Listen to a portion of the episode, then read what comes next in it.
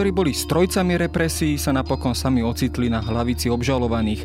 Aj takúto podobu mal obdobie začiatku 50. rokov v Československu. Krajina sa ponorila do špirály obvinení, represí a fantastických priznaní, v ktorých sa bývali vysokí funkcionári komunistickej strany pre seba dožadovali spravodlivého trestu a opakovali vopred naučené scenáre širokého protištátneho sprisahania.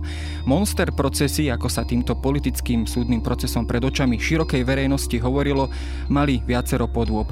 Postihovali najskôr bývalých generálov a dôstojníkov Československej armády aktívnych v boji počas druhej svetovej vojny, pokračovali cez predstaviteľov cirkví a postupne dopadli aj na tých, ktorí sami organizovali prvé kolo represí. V mnohom tak vývoj v Československu kopíroval čistky v Sovietskom zväze, ktoré sa zároveň stali predobrazom či modelom pre ďalšie upevnenie komunistického režimu. Koho všetkého tieto procesy napokon postihli a do akej miery boli inšpirované či priamo nadiktované z Moskvy a ako fungovala komunistická súdna mašinéria v Československu. Počúvate pravidelný týždenný podcast Dejiny. Moje meno je Jaro Valen, som zodpovedným redaktorom časopisu Historická reví a rozprávať sa budem s Ondrejom Podolcom, vedeckým pracovníkom Ústavu pamäti národa, ktorý prednáša aj na právnickej fakulty Univerzity Komenského v Bratislave.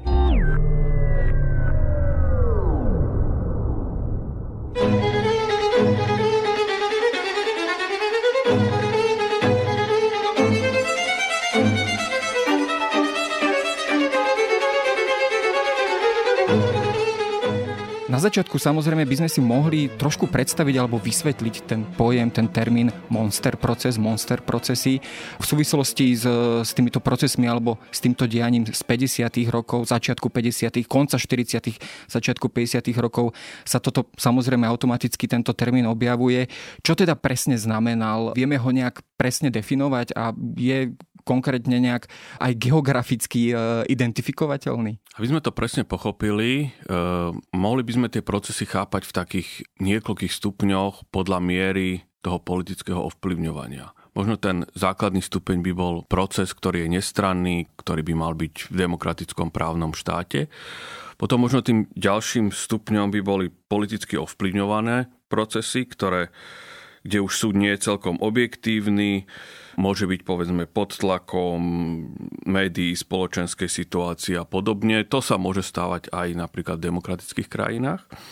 No a potom takým ďalším stupňom sú už, mohli by sme to nazvať, politické procesy, kde je už súd, dá sa povedať, v područí politickej moci. Obžalovaný síce ešte má možnosť sa hájiť, ale v podstate ten súd už koná na istú politickú objednávku. Ale stále to má ešte ten charakter procesu. No a potom možno takým najvyšším stupňom sú tie monster procesy. To už v podstate ani nie je súd v pravom slova zmysle. Je to v podstate isté divadelné predstavenie, ktoré sa koná podľa vopred pripraveného scenára, pričom aj rozsudok je už väčšinou dopredu určený. Z týchto monster procesov napríklad u nás v Československu máme aj taký zafixovaný taký ten obraz, že bola veľakrát na ňom účastná široká verejnosť, spisovali sa konec koncov rôzne vyhlásenia alebo petície, alebo inak ako by som to nazval, ktoré teda priamo žiadali povedzme najvyšší trest pre obžalovaných a podobne. Bolo práve toto zapojenie širokej verejnosti, toho širokého publika a vytvorenie povedzme akejsi spoločenskej hystérie, keď to takto nazvem, takou tou podmienkou toho monster procesu alebo dôležitou súčasťou? Nebola to základná podmienka, ale bola to dôležitá súčasť, tak povedzme, pretože jedným z cieľom tých procesov bol aj propagandistický dosah na širokú verejnosť a na formovanie verejnej mienky. Ako som už povedal, všetky zložky v tom procese vystupovali podľa vopred pripraveného scenára, čiže súd, žalobca, aj obžalovaní a dokonca na rozdiel od toho divadelného predstavenia boli presne zorganizovaní aj diváci. Bolo dopredu presne určené, kto kde bude sedieť, z akého prostredia prídu, ktorí diváci a podobne. Pokiaľ ide o tú spoločenskú atmosféru, boli vyvolávané ešte aj rezolúcie pracujúcich z celej republiky, ktorí boli vždycky zvolaní na nejaké miesto, bolo im to prečítané a boli nútení to podpísať a tá spoločenská atmosféra strachu bola taká, že málo kto sa odvážil túto rezolúciu nepodpísať, lebo by na seba automaticky privodil tiež na seba svoju rodinu ďalšiu persekúciu. Tieto procesy, keby sme sa pozreli na Československo, sa rozbehli vlastne krátko po komunistickom prevrate, alebo teda po tzv. víťaznom februári v roku 1948, ale veľakrát sa práve spomína, že tu už bol určitý predobraz, určitý vzorec, ako tieto procesy majú prebiehať, ako majú vyzerať a hovorí sa o takých politických poradcoch priamo zo Sovietskeho zväzu, ktorí boli prítomní v tom čase v Československu. Čo teda slúžilo ako taký ten vzorec predobraz práve pre tieto politické procesy. Boli to ešte o mnoho staršie procesy, stalinské procesy e, v 30. rokoch v Sovietskom zväze. Áno, dá sa povedať, že tým vzorom boli stalinské procesy, ktoré sa konali už v medzivojnovom období v Sovietskom zväze. V ich začiatkoch dokonca mali tendenciu im uveriť aj niektorí západní diplomati, ktorí ich sledovali, tak boli možno v pochybnostiach, či naozaj tam je nejaká aj reálna časť na tom, alebo či je to celé zinscenované. Čiže bolo to veľmi prepracované, keď dokázali dostať do pochybnosti aj napríklad skúsených diplomatov. No a tento fenomén, ktorý bol typický pre sovietské Rusko, sovietský zväz, v medzivojnovom období sa potom preniesol do celého sovietského bloku v povojnovom období. A ako ste aj povedali, zúčastňovali sa na nich aj sovietskí poradcovia, ktorí prišli aj do povojnového Československa. Tie procesy, ktoré teda sa naštartovali v Československu, aspoň z takého môjho laického pohľadu, mali takú určitú gradáciu alebo akési také vlny, že najskôr boli zatýkaní a súdení ľudia, ktorí sa povedzme zúčastnili odboja počas druhej svetovej vojny a mali nejaké kontakty so západom, povedzme to boli napríklad Heliodor Píka, hej, to je ten slávny proces. A ďalší, ktorí povedzme pôsobili vo Veľkej Británii či India, mali rôzne kontakty. Postupne to prechádzalo na tak také viac či, či menej hodnoverné protištátne alebo protirežimové odbojové skupiny až potom k samotným funkcionárom strany. Bol to opäť nejaký model, ktorý sa kopíroval z nejakého predobrazu, povedzme toho sovietského. Bol to teda spôsob, ako si upevňovať moc v, v krajine? Na začiatku by som povedal, že nie všetko boli monster procesy. Mnohé mali aj ten charakter politických procesov. A v podstate tieto politické procesy a neskôr monster procesy sa rozbehli už hneď po nastolení komunistického režimu vo februári 1948. Príprava mnohých z nich už začala ešte pred februárom 1948, lebo vieme, že komunistická strana, ktorá v českých krajinách a teda v celoštátnych počtoch zvíťazila vo voľbách, tak získala do svojej moci ministerstvo vnútra, teda silové zložky, ktoré mali už vo svojej moci potom pripravovať tieto procesy. Napríklad môžeme spomenúť zinscenované odhalenie protištátneho sprisahania na Slovensku na jeseň 1947, čím sa vlastne spustil pohon proti demokratickej strane a tie konania, ktoré boli vtedy vlastne to vyšetrovanie zahájené, boli potom dokončené procesmi po februári 1948. Čiže inými slovami, komunisti sa pripravovali na tieto procesy ešte pred prevzatím moci vo februári 1948 vo výraznej miere. Do istej miery áno, keďže mali silové zložky v rukách, ale samozrejme v prvej miere ich mohli uplatniť až po februári 1948, keď ovládli aj justíciu.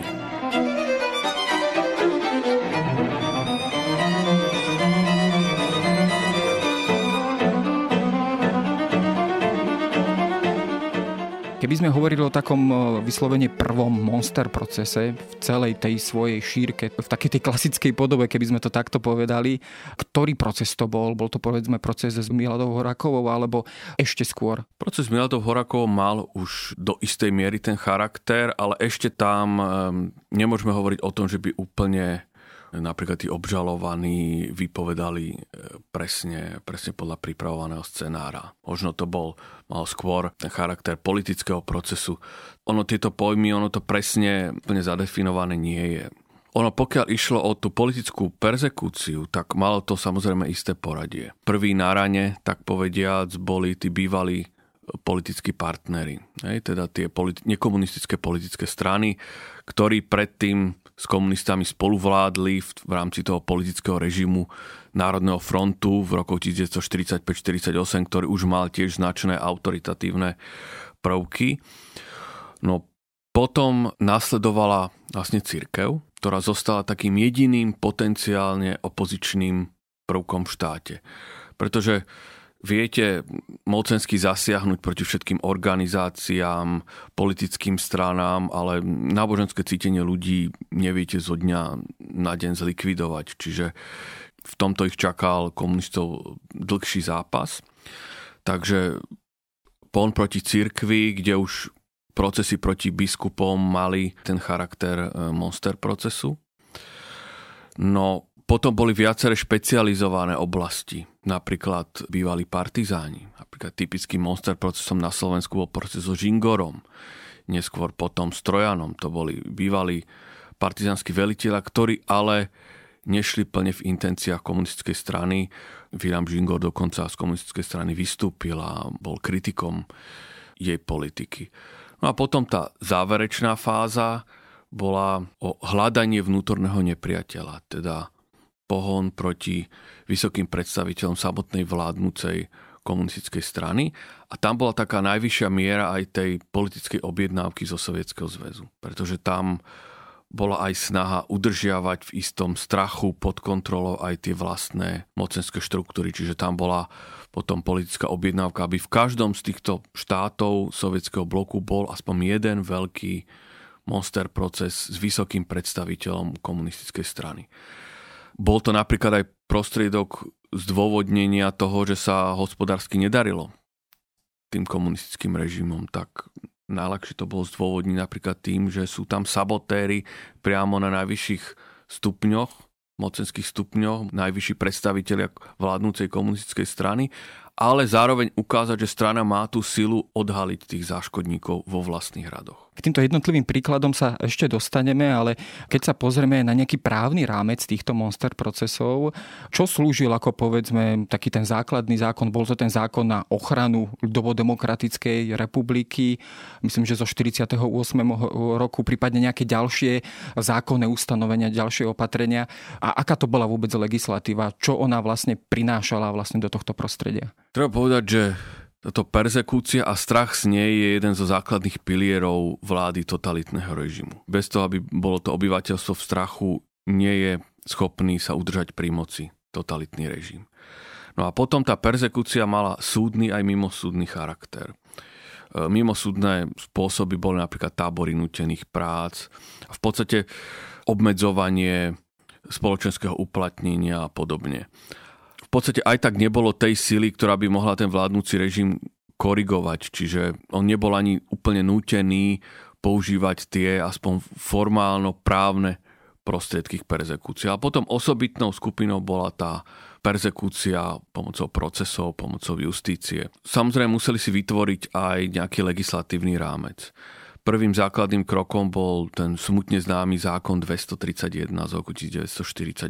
Podľa neho si potom aj neskôr založili jeho obete v roku 1968 ten klub K231 práve podľa tohto smutne známeho čísla.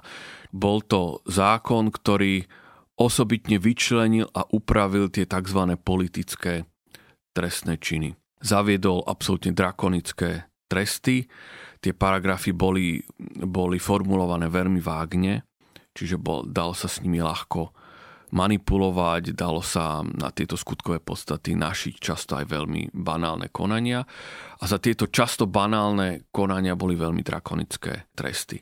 Dokonca i s tým možno spôsobom nátlaku na samotnú justíciu bolo aj to, že v mnohých prípadoch napríklad bol obligatórne stanovený trest smrti že nebola žiadna iná alternatíva pri tej skutkovej podstate. Čiže to bol istý tlak na tých sudcov. Preto len toho sudcu do nejakej miery viete donútiť, ale keď už má niekoho poslať na smrť, to už je, to už je vážna vec a to už je niekedy ťažké, tak aby ani oni nemali napríklad tú možnosť uhnúť, tak vo viacerých prípadoch bol tam len len jeden trest. V niektorých prípadoch bol napríklad taxatívne vylúčené podmienečné odsúdenie a tak ďalej.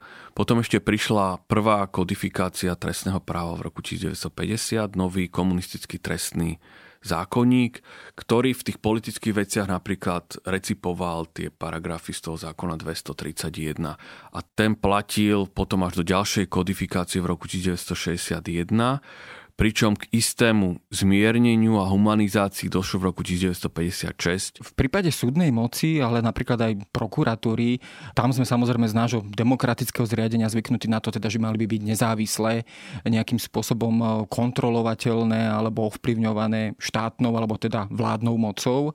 Ako to bolo povedzme v tom 48. roku alebo krátko po prevrate v 48. roku? Podarilo sa tú súdnu moc komunistickému režimu okamžite si podriadiť, lebo tie procesy nastupovali povedzme pomerne veľmi rýchlo, čiže oni boli už od začiatku plne podriadení vlastne režimu a komunistickej strane. Pokiaľ ide o ovládnutie justície. Tak v justičných zložkách mala komunistická strana veľmi slabé zastúpenie. Vyplývalo to aj zo sociálneho zloženia jej elektorátu napríklad v medzivojnovom období s tým, že to bola strana, ktorá bola chápaná ako mm, nie štandardná v úvodzovkách štátotvorná strana, ale strana dnes by sme povedali extrémna, ktorá je rizikom pre politický systém. Čiže ani jej nominanti, jej priaznivci nemali žiadnu šancu dostať sa napríklad do funkcií v justícii a podobne. V podstate e, komunistický režim zdedil ten justičný systém, ktorý bol viac menej boli, išlo sudcov, úradníkov, ktorí boli odchovancami medzivojnového Československa. Ono, možno by, stačil by možno púhý strach na to, aby tých sudcov donútili, aby súdili presne podľa ich predstav, ale samozrejme poistili sa aj zákonnými prostriedkami a predovšetkým to bolo tzv. zľudovenie súdnictva. To spočívalo v tom, že bol zriadený inštitút sudcov z ľudu a vo väčšine konaní mali títo sudcovia z ľudu väčšinu. Čiže tí sudcovia z povolania mohli byť prehlasovaní, tí slúžili na to, aby ako tí, ktorí ovládajú právo, aby, aby udržali ten proces v nejakých tých e, intenciách trestného poriadku. Ale pri tom hlasovaní hlasovali kádre, ktoré nemali právnické vzdelanie, ale boli priamo nominantmi komunistickej strany. To bol ten, ten základný krok. A potom sa začalo aj s rýchlou výchovou vlastných kádrov do justície. Boli to právnické školy pracujúcich. Často bol niekto vybraný priamo z robotníckej profesie. Často napríklad si spravil rýchlo kurz, ktorý sa mal rovnať strednej škole, ktorý trval, čo ja viem, rok.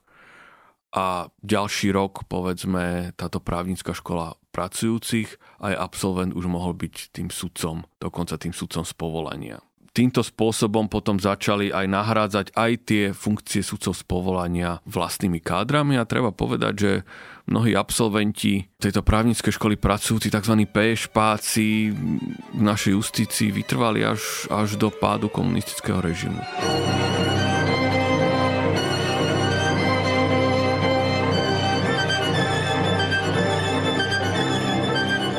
Súvislosti s týmito obvineniami a procesmi, tak tam sa pravidelne teda objavuje taký termín, teda že obvinený konal alebo viedol nejakú záškodnickú alebo spikleneckú činnosť proti ľudovo-demokratickému zriadeniu, takto sa to tam, myslím, objavovalo. Čo to presne znamenalo takéto obvinenie? Je to pomerne vágne obvinenie, pod to si asi zrejme môžeme predstaviť hoci, čo, čo nám je na porúdzi, alebo čo si jednoducho chceme predstaviť. Fungovalo to presne práve podľa tohto princípu? Ono tie tzv. politické paragrafy sú vždy trochu problematické a nebezpečné. Už v prvej Československej republike existoval zákon na ochranu republiky z roku 1923, ktorý bol zdrojom, dá sa povedať, tých najväčších demokratických deficitov medzivojnovej československej demokracie. Ale stále bol ešte ten hlavný princíp ten, že chránený bol štát a jeho predstavitelia. Tým novom, v tom zákone 231, ktorý v podstate nahradil ten zákon z roku 1923, bolo to, že nebol chránený len štát, ale aj politický režim. To bola novinka, to bol ten ďalší krok. A navyše, teda, ako som už povedal, tie skutkové podstaty boli formulované natoľko vágne, že bolo možné aj za veľmi banálne veci tomu obžalovanému našiť vlastne veľmi vážne, veľmi vážne zločiny. Možno ešte taký príklad k tomu, ako sa konštruovali tieto obvinenia, tak existovali tzv. notorieta, ktoré sú samozrejme v práve štandardné, že samozrejme nedokazujeme, že po dní nasleduje noc alebo aký je dátum a podobne. Ale tu boli zavedené nové notorieta alebo také axiomy v tom uvažovaní. Napríklad to, že komunistický režim je nastolený v súlade s vôľou pracujúceho ľudu a väčšiny, väčšiny obyvateľov Československa. A teda zmena je možná len zásahom zvonku a to vojenským zásahom zvonku. To je ďalšie axioma. A keď to dáme spolu, potom každý, kto sa snažil o nejakú zmenu, musel vlastne predpokladať, že by sa to udialo len zásahom zvonku. Čiže každý, kto by vykonal akúkoľvek protirežimnú činnosť, vlastne tým smeroval k vojne, k vonkajšiemu zásahu proti komunistickému Československu. A tým pádom ste už ste už mohli touto myšlienkovou konštrukciou, ste už mohli našiť každému, kto urobil vyslovene banálnu činnosť, alebo možno neurobil vôbec nič, ale bolo mu niečo prišité, veľmi vážne zločiny, napríklad velezrady a podobne. Čiže na každý takýto skutok alebo nebezpečne sa pozeralo ako na určité sprisahanie alebo nejakú, nejaké spiklenectvo proti štátu a teda aj proti samotnému Áno, režimu. Alebo druhý príklad, e, opustenie republiky. Sice bol na to tiež nedovolené opustenie republiky osobitný paragraf, ale v tých 50. rokoch sa aj za pokus o opustenie republiky dávali oveľa vážnejšie obvinenia. A tiež mala platiť axioma, že každý, kto sa usiluje opustiť republiku nelegálne, jeho motivácia je prísť do styku s nepriateľmi režimu a štátu v zahraničí a konať vlastne proti štátu, čo je tiež v podstate velezrada, alebo špionáž. Čiže aj nejaký pokus o prechod zelenej hranice bol, bol v tých 50. rokoch, boli sa to dávané podstatne prísnejšie tresty. To je príklad tej konštrukcie, aká platila v tom vtedajšom trestnom práve a akým spôsobom to trestné právo justícia aplikovala. No a veľmi častým javom bol konštruovanie tých protištátnych skupín. Ono v skutočnosti často sa stávalo, že tí sprísahanci sa prvýkrát v živote videli v súdnej sieni, ale boli obvinení z toho, že dlhodobo konšpirovali a pripravovali sprísahanie. Ten, kto to pripravoval väčšinou na pôde štátnej bezpečnosti, to vyslovene vyskladali, aby tam boli zastúpené rôzne skupiny, ktorí neboli naklonené štátu, povedzme kuláci, bol tam nejaký živnostník, bol tam nejaký predstaviteľ bývalej politickej strany a podobne a z toho vykonštruovali potom takúto sprísahaneckú skupinu, ktorú, ktorú potom súdeli. pavúka, alebo ako by sme to dnes možno nazvali. Ale práve títo obvinení, ktorí sa prvýkrát v živote videli, tak e, sa potom neskôr priznávali k tým skutkom a teda naozaj pri výpovediach pred súdom vypovedali celé scenáre alebo celé príbehy, ktoré samozrejme potom mali akože zapadať jeden do druhého. Akým spôsobom sa vôbec toto dialo, akým spôsobom boli k tomuto donútení. Bolo to teda zrejme pod nátlakom, pod nátlakom mučenia aj psychického nátlaku. Koľko vlastne takýto proces vlastne trval, dokedy títo ľudia sa k takýmto činom dokázali priznať, ale nielen priznať, ale priznať sa tým správnym spôsobom, aby ten scenár bol tak povediac naplnený a zrealizovaný. Áno, to je pre mnohých nepochopiteľné, keď to povedzme počúvajú záznamy dnes z tých procesov alebo povedzme aj študenti kladú podobné otázky. Najvýraznejšie je to práve pri tých monster procesoch. Tam v podstate hlavným kľúčovým dokazovacím prostriedkom bolo vlastne priznanie obžalovaných. Práve v tomto sa prejavili najviac asi tie skúsenosti v odzovkách sovietských poradcov, ktorí prišli do Československa, ktorí už mali za tie 10 ročia mali tie všetky metódy mučenia rozpracované pretože u ostatných zložiek toho divadelného predstavenia samozrejme nebol problém, aby plnili to, čo im bolo dané v scenári, ale práve kľúčoví boli tí, tí obžalovaní, ktorí museli byť donútení k tomu priznaniu. A tie metódy boli rôzne, psychické, fyzické a ten obžalovaný skrátka dostali ho do takého stavu, že jemu už záležalo len na jednom, aby sa to utrpenie skončilo. On vedel, že najväčšou pravdepodobnosťou skončí na šibenici, keď toto všetko prizná, podpíše. Ale on už bol v takom stave, že jednoducho záležalo mu len na jednej veci, aby už to utrpenie skončilo. Niekedy študentom poviem, skúste len týždeň nespať. Čo to s vami spraví? keď toho obvineného budili každých 10 minút. A to bola len jedna z tých metód. Tam, bolo, tam potom prichádzalo k skutočnému fyzickému ťažkému mučeniu. Nedostatok spánku je len, je len jedna z tých menších vecí, ale hovorím, skúste si to na sebe, čo by len táto vec s vami spravila, aby ste si aspoň zhruba vedeli predstaviť, čím si tí obvinení prešli. Samozrejme, k tomu by sme si museli prizvať aj povedzme nejakého psychológa, aby nám aj vysvetlil, čo, takéto, čo takýto nátlak s človekom robí.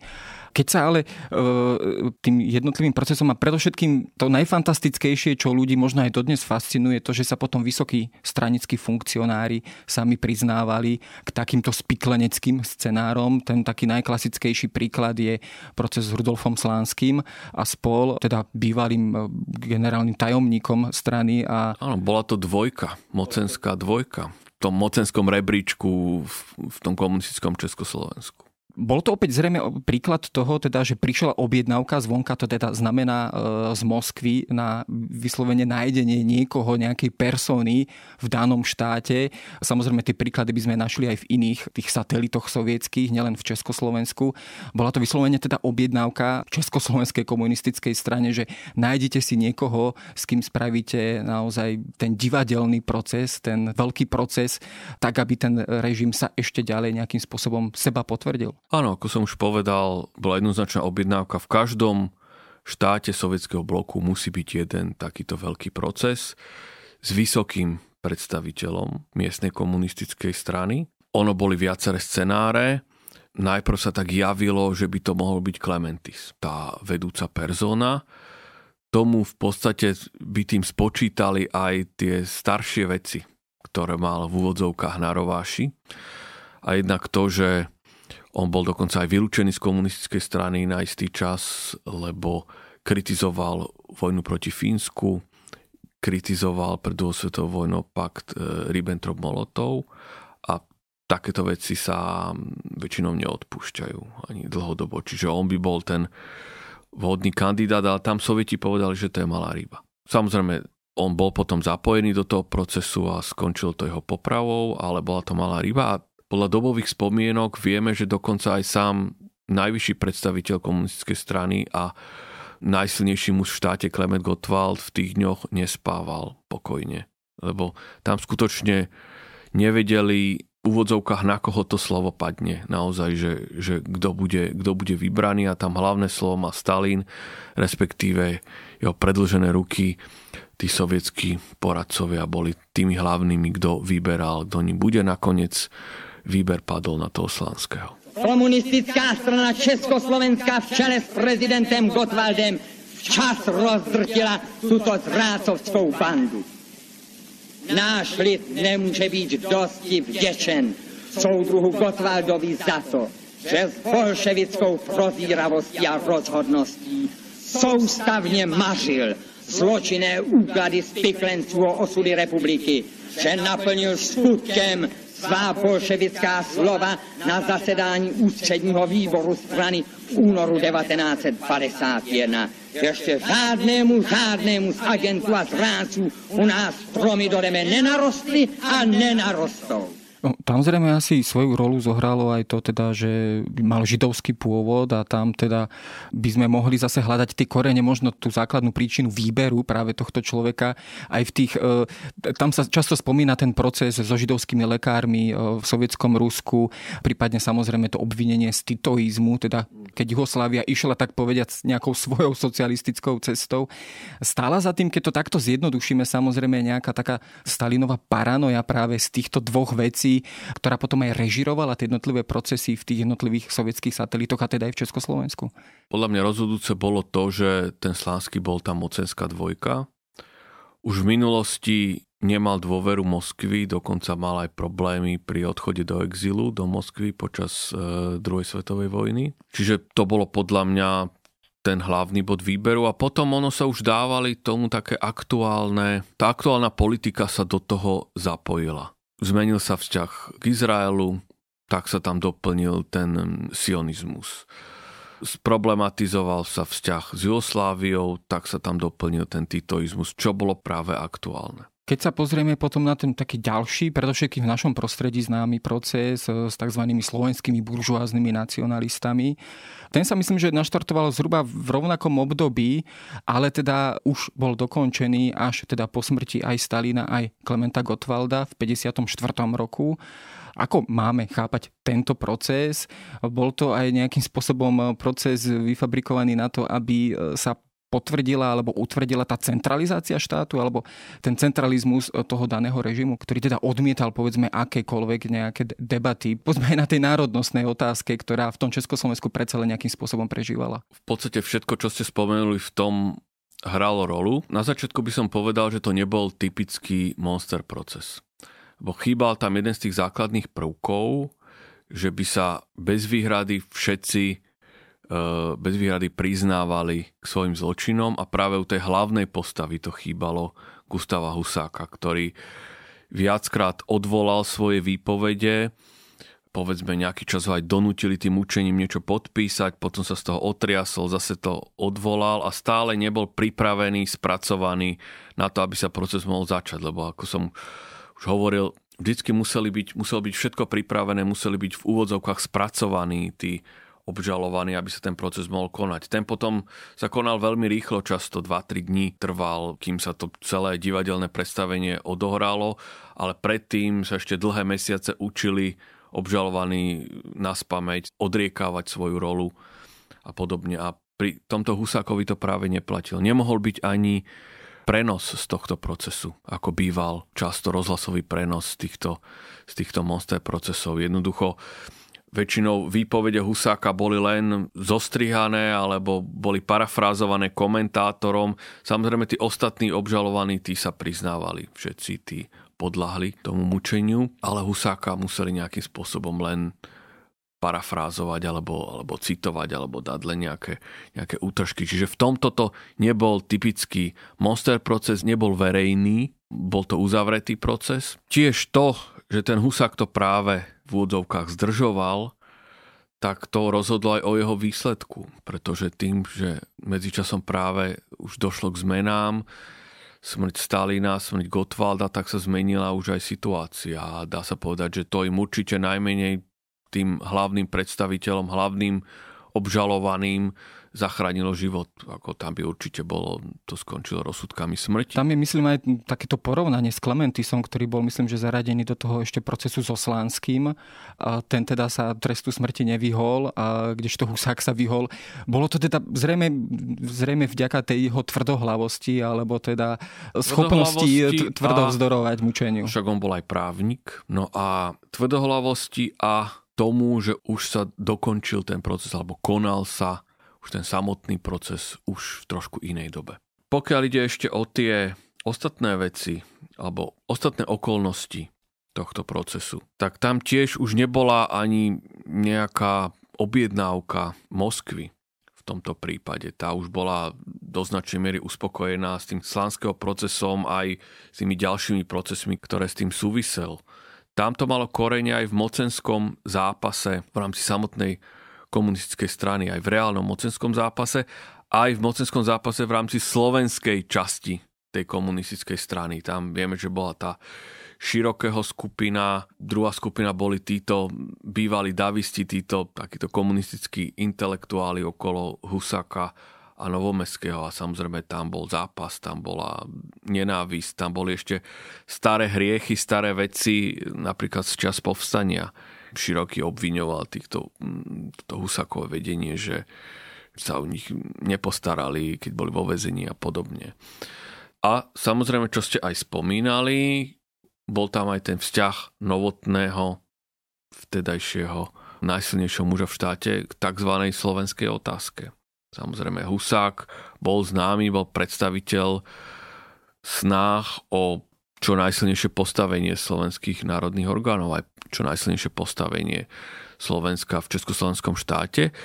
A tento proces spôsobil a bol aj zastrašením voči tým, ktorí by sa v budúcnosti snažili nastolovať túto otázku, tak už mali nad sebou túto hrozbu, že za tieto snahy môžu byť kriminalizovaní. A v podstate potom, keď sa príjmala federácia v roku 1968, tak predtým bol prijatý osobitný ústavný zákon o príprave federácie, ktorý de facto povedal, že sa ide chystať federácia, aby už nikto, kto sa v rámci nej angažoval, nemal strach, že v budúcnosti by ho mohli za to napríklad stíhať, že dekriminalizoval túto otázku. Keď sme teda pri tomto procese s, s Gustavom Husákom a spol, teda tam už sa Husák vlastne vyhol trestu smrti, mal teda iba životie.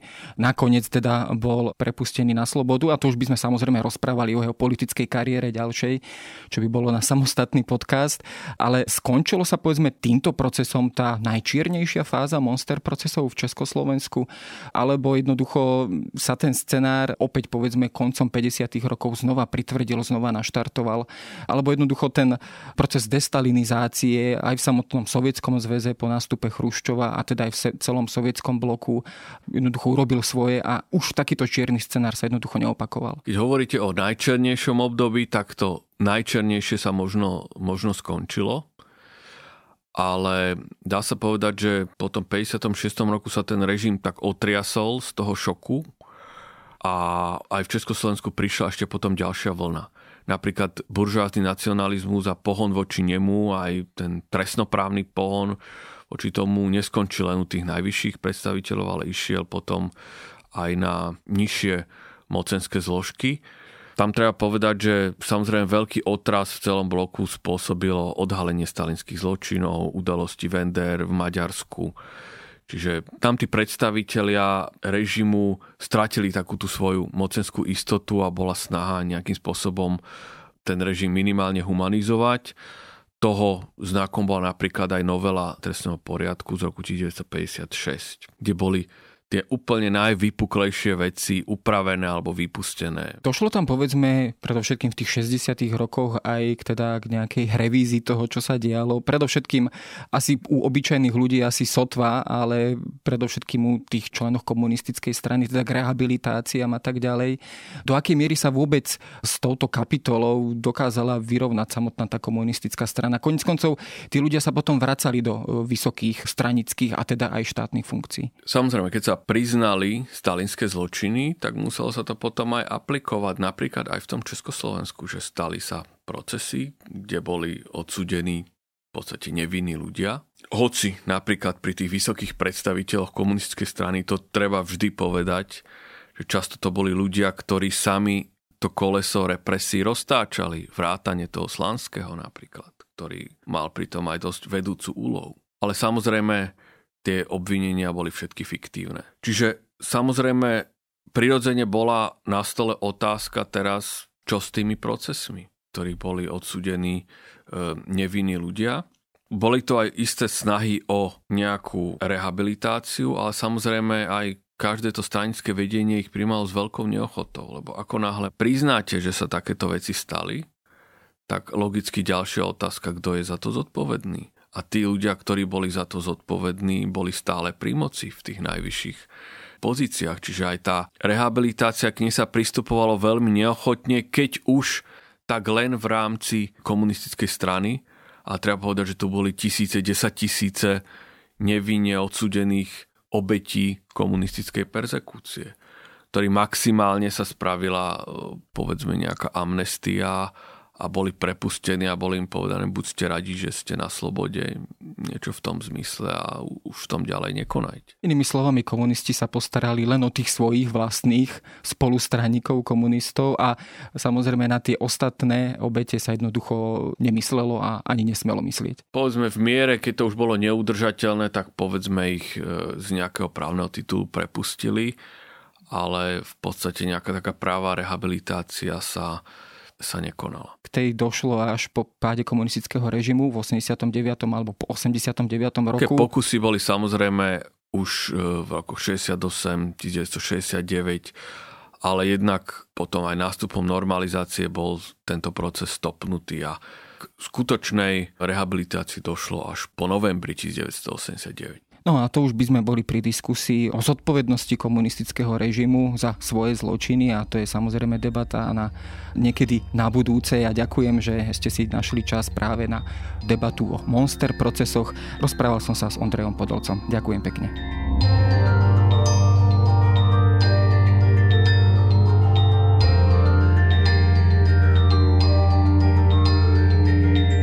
To je na dnes všetko. Počúvali ste Dejiny, týždenný podcast denníka SME a historickej reví.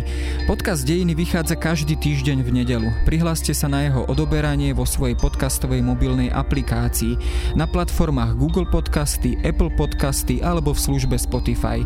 Všetky diely nájdete aj na adrese sme.sk lomka dejiny alebo historickareví.com. Ak sa vám podcast páči, môžete ho ohodnotiť. Ak nám chcete poslať pripomienku, môžete sa pri pridať do podcastového klubu denníka Sme na Facebooku alebo mi poslať mail na adresu jaroslav.valent.sahy.sk Ja som Jaroslav Valent a na výrobe tohto podcastu sa podielala aj Jana Maťková.